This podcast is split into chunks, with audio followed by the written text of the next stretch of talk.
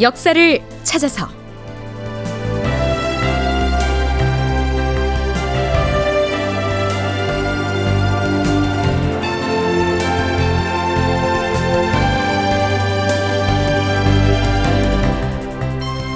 제 1236편 아민의 엄포 내가 조선의 왕이 될 수도 있다. 극본 이상락 연출 황형선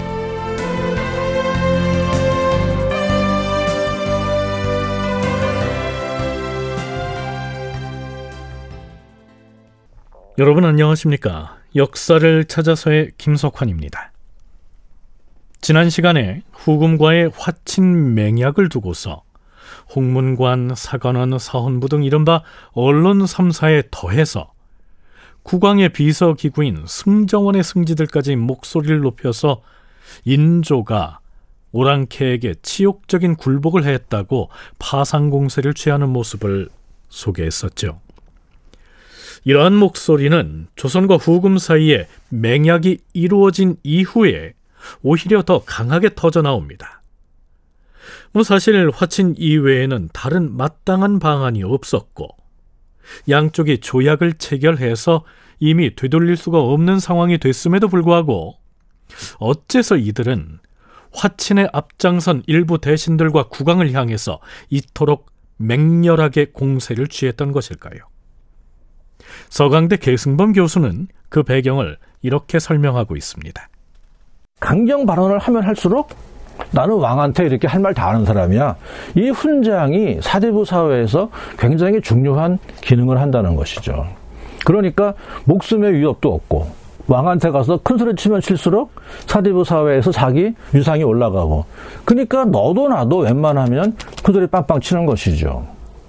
특히 당시 조선은 명나라와의 관계가 군부 신자 관계인데 지금 아버지를 치려고 하는 후금 오랑캐한테 가서 이렇게 생피를 마시고 화약을 맺습니까? 이거 항복 아닙니까? 하고 왕 앞에서 삿다질 하면서 큰소리 빵빵 칠수록 자기의 그 이른바 유림, 사림, 사대부 사회에서 야, 이 사람 참 정말 올곧은 사람이네. 이런 평을 받는다는 거예요. 네, 물론 화친을 비판하는 청요직 관리들 모두가 그런 목적 때문에 인조에게 공세를 편 것은 아닐 수도 있겠으나 대간의 발언권을 절대적으로 보장하고 있었던 당시 조선 왕조의 정치 구조를 상기라면 그런 상황이 뭐 어느 정도는 이해가 가지 않습니까? 자, 이 문제는 이쯤에서 정리하기로 하지요.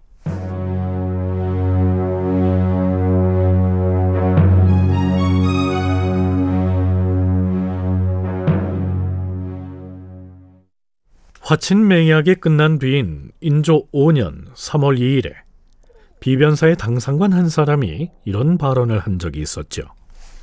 전하, 참으로 참담한 심경으로 아뢰옵니다. 후금 오랑캐가 우리 국토 깊숙이 쳐들어왔다가 이제는 철군을 해서 돌아가려고 하는데 이제까지 우리나라에서는 한 명의 적도 죽이지 못했사옵니다.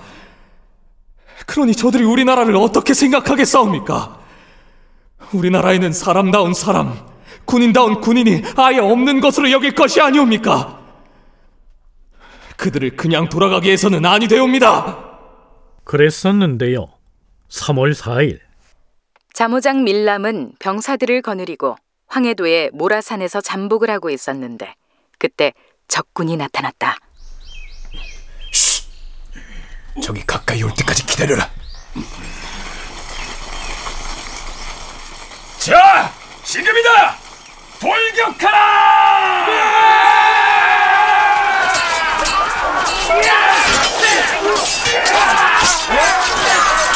자모장 밀란이 거느린 의병들 중 좌위장 조광필 등이 공격을 감행하여 10여 명의 적을 사살하고 적의 머리 세 급을 베었으며 후금군의 말 여섯 필과 활과 칼 등의 무기를 탈취하여 군문에 바쳐왔다. 이런 일이 있었습니다. 이 의병들을 지휘한 밀람을 일컬어서 자모장이라고 표기하고 있는데요.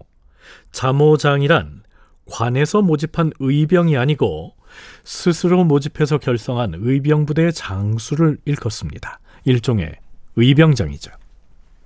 비록 화친이 이루어진 뒤에 철수하기 직전에 후금군을 공격한 경우이긴 했지만 의병들이 후금군을 공격해서 작은아마 전과를 올린 것은 뭐 이때까지는 드문 사례였습니다.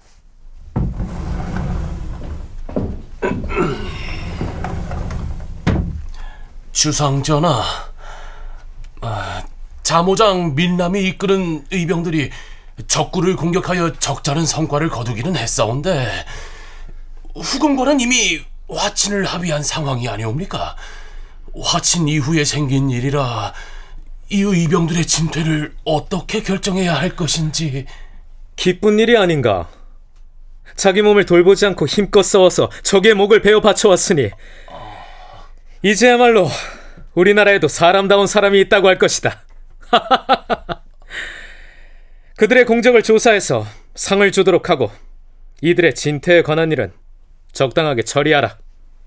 임금은 자모장 밀람이 잘라서 바쳐온 적군의 귀를 성문에 매달도록 지시하였다.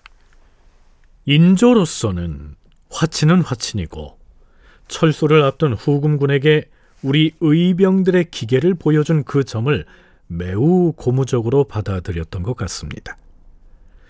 정묘호란 초기의 인조는 강화도로 파천하면서 애통한 마음을 담아 반포한 이른바 애통교서의 말미에 이렇게 말했었죠. 나는 임금으로서 한 장의 종이에 나의 진심을 담아 사방에 널리 고아노니 모두 나의 이 마음을 이해하여 충의를 격앙하고 온몸에 힘을 다하여 의병을 소집하여 일어나라. 이렇게 의병을 일으키도록 백성들에게 간절하게 호소를 했었는데요. 자, 그렇다면 정묘호란 초기에는 의병 활동이 전혀 없었을까요? 여주대 박현모 교수의 얘기 들어보시죠. 처음에는 후금이 쳐들어왔을 때 뭐 의병이 들었을 겨를도 없었고 그야말로 무인지경으로 왔지 않습니까? 근데 진행이 되면서 특히 평양 어에서 장기 주둔하면서 약탈을 시작하고 하면서부터 아 이게 애들이 단지 광해군의 원수를 갚으러 오는 것이 아니고 백성들을 침략하는구나라는 알고 그때부터 이제 정몽수 이립들이 황해도에서 봉기를 합니다. 나중에 그 이 후금군이 타격을 받을 수 있겠다 할 정도까지 인식이 되는데 실제로 뭐 큰 이렇게 위세를 떨치지는 못해요. 네, 정봉수의 의병 활동에 대해선 따로 시간을 마련해서 소개하기로 하겠는데요. 초기에는 후금군이 막강한 기병대를 앞세워서 파죽지세로 진격을 해왔기 때문에 의병이 봉기할 겨를이 없었다는 얘기입니다. 그럼에도 불구하고 평안도 일부 지역에선 의병들이 활동을 했는데요. 하지만 가령 임진왜란 때 그 의병들과는 성격이 달랐다는 것이 서강대 계승범 교수의 분석입니다. 그 외란 때 의병하고는 많이 달라요. 외란 때 의병은 실제로 막 움직이면서 어떤 한 성을 거점으로 해가지고 지키는 게 아니라 일본군의 후방을 치기도 하고 보급로를 끊기도 하고 실제 군사 작전을 막 한단 말이에요. 왔다 갔다 하면서. 근데 정묘호란 때의 의병이란 건 뭐냐면은 산성으로 도피하는 거예요. 산성이 뭐 능한 산성만 있는 게 아니라 굉장히 많거든요. 산성으로 도피한 다음에 그 산성을 잘 지킨 거예요. 근데 엄밀히 보면 뭐 후금 군대가 총 공세를 해왔는데도 불구하고 며칠 낮, 며칠 밤을 싸워서 지킨 게 아니고 후금은 일단 중요한 것만 치고 내려가면서 조선과 강화 협상 맺는 게 주 목적이었거든요. 압록강을 건너온 후금군이 성을 일일이 점령하면서 진격을 한 것이 아니었고 지나쳐버리는 곳이 많았기 때문에 각 지역의 산성에 들어가서 지키는 이른바 수성작전 위주로 의병 활동을 했다는 얘기입니다.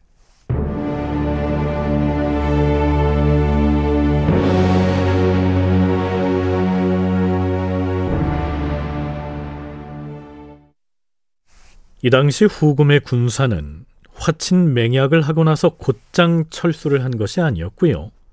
상당 기간을 황해도나 평안도에 머무르면서 조선의 백성들을 약탈하거나 혹은 포로로 잡는 등의 만행을 자행합니다.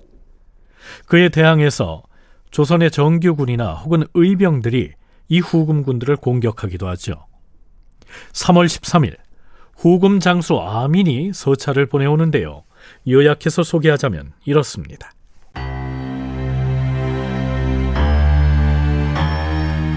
근래 이곳 황해도 독도둔리에서 우리 전령 네 사람이 조선의 해주 병마에게 죽음을 당하였고 또한 황주 영병군에게 우리 전령이 대적하다가 다섯 사람이 상처를 입고 말 두 마리가 죽었습니다. 그뿐 아닙니다.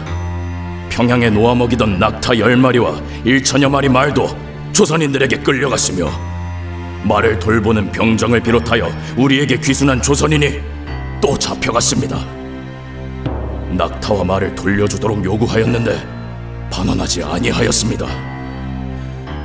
조선 국왕의 동생이 볼모로 올 때 나는 반드시 화친이 이루어지리라고 여겨서 전령 4명에게 병정 40명을 데리고 의주로 가게 하였는데 평양에 진주하는 조선군이 안주에 가서 그들을 잡아 죽였습니다. 양국이 화친을 완성하였기에 나는 우리 금나라에 사람 8명을 보내서 우리의 홍타이즈 칸에게 보고하게 하였는데 그들 역시 가던 도중에 조선군에게 살해되었습니다. 우리와 국왕은 화친 맹약 이후에 한마음으로 좋게 지내고 있는데 다만 변방의 조선 장수들이 이를 저질러서 양국의 화친을 무너지게 하고 있으니 이러한 실정이 매우 실망스럽습니다. 국왕께서는 이 점을 살피시기 바랍니다.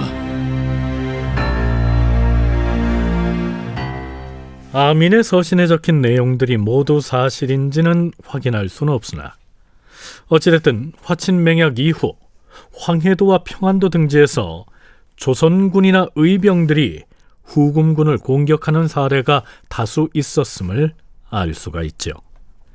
인조는 이렇게 답신을 보냅니다. 보내온 편지를 받고 그 뜻을 모두 잘 알았습니다. 귀국의 병정들이 각처에서 죽음을 당하였다고 하는데 이 일은 조정에서는 전혀 모르는 일이며 또한 우리 장병들이 싸움을 하고 싶어 해서 그렇게 된 것도 아닙니다. 다만 귀국의 기병들이 우리 땅 곳곳을 나다니며 노략질을 하고 남의 부모를 해치고 남의 처자를 빼앗아가기 때문에 촌민들이 그 분함을 견디지 못하고 서로 모여서 단속을 하고 제각기 원수를 갚고자 해서 생긴 일이니 이건 역시 인정상 필연적인 것입니다. 평양의 말과 낙타의 일에 대해서는 그 내막을 모르겠습니다. 설사 그런 사실이 있었다 하더라도 이는 일부 난민의 소행일 것입니다. 귀국의 병마가 오랫동안 황해도 부근에 주둔하고 있어서 평안도와는 소식이 통하지 아니하고 장령과 수령 등이 모두 궁벽한 곳에 피해 있는데 어느 겨를에 말과 낙타를 탈취했겠습니까? 설사 그런 일이 있었다 하더라도 이것은 모두 맹약을 하기 전에 있었던 일이니 지금 문제를 제기할 필요는 없습니다. 귀국이 군대를 철수하던 날 마구잡이로 약탈을 자행하여 바닷가와 궁벽한 마을들이 모두 침략을 받았으니 이러한 사실로 본다면 과연 누가 맹약을 저버린 것입니까? 그러나 맹약을 이미 맺었으니 세세한 일로 다투는 것은 옳지 않습니다. 바라건대 귀국은 각처에서 사로잡은 우리 장병과 백성들을 모두 돌려주고 속히 압록강을 건너감으로써 각기 자기 나라의 국경을 지키자던 약속을 준수해 주시면 다행이겠습니다. 자, 이 답서의 내용으로 봐서 후금군은 화친 이후에도 황해도와 평안도 일대에서 광범위하게 약탈 행위를 자행했고 이에 맞선 조선의 군사와 의병들의 저항 역시 만만치 않았음을 알 수가 있습니다.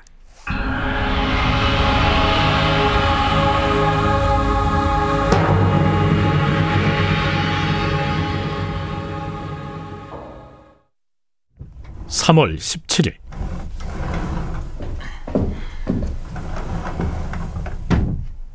전하, 정충신으로부터 보고가 왔사온데 오랑캐 장수 아민이 정천강 건너편에 병사를 주둔시키고는 북쪽으로 들어갔다 하옵니다. 그리고 이번에 다시 아민이 서찰을 보내왔사온데 아니, 서찰을 보내왔으면 과인에게 고하고 비변사에도 내려야 하거늘 뭐 어찌하여 주지 않고 망설이는 것인가? 적장인 아민이란 자의 서찰 내용이 매우 무례하고 황당무계한 것이어서 감안하고 볼 터이니 가져와 보라. 예, 전하. 이번에 다시 보낸 아민의 이 편지글은 인조에게 엄포를 놓는 매우 거만한 내용이었습니다.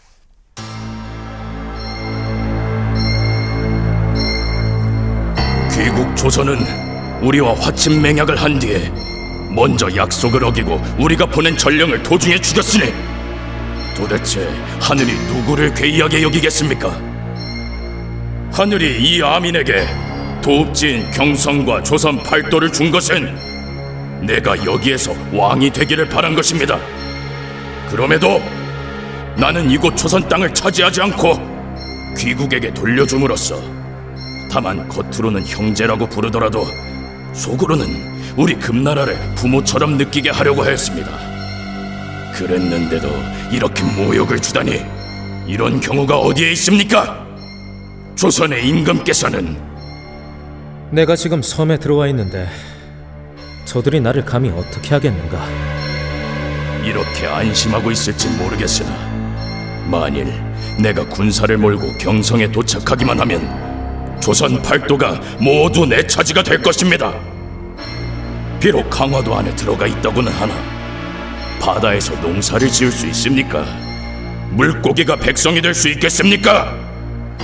내가 여기에서 왕 노릇을 한다면 조선의 대소신료들은 각기 고향의 가족과 재산을 생각하여 왕을 설득시켜서 나에게로 와서 항복을 하지 않겠습니까? 조선이 해마다 명나라에 조공을 바쳐온 사실을 나라고 말할 줄 몰라서 안 하는 줄 아십니까?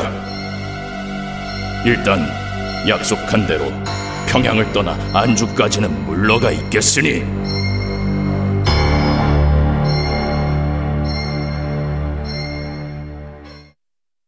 아민의 편지 내용을 확인한 비변사 당상관들은 흥분을 감추지 못합니다. 전하, 적장이 보내온 서찰을 읽고 나니 통분을 금할 수가 없사옵니다. 이제 다른 계책은 없사옵니다. 무기를 들고 싸우는 일밖에 어찌 다른 방도가 있겠사옵니까? 하오나 전하, 일단 사람을 보내서 강홍립에게 그곳의 상황을 물어보는 것이 어떻겠습니까? 화친 조약은 체결했지만 후금군이 국경을 넘어 철수하기까지는 이렇게도 아직 넘어야 할 산이 남아 있었던 것이죠. 다큐멘터리 역사를 찾아서 다음 시간에 계속하겠습니다.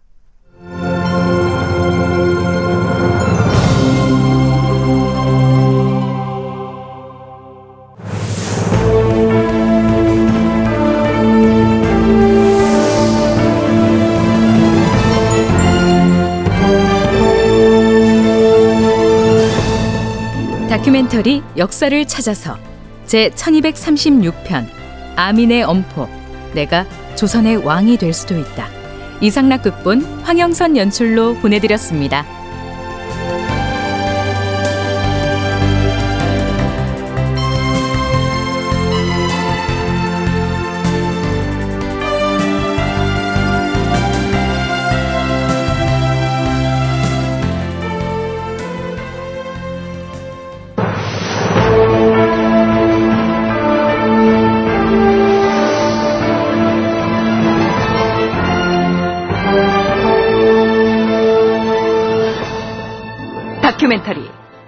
역사를 찾아서.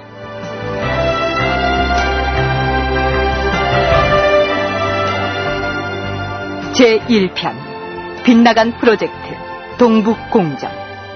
극본 이상락. 연출.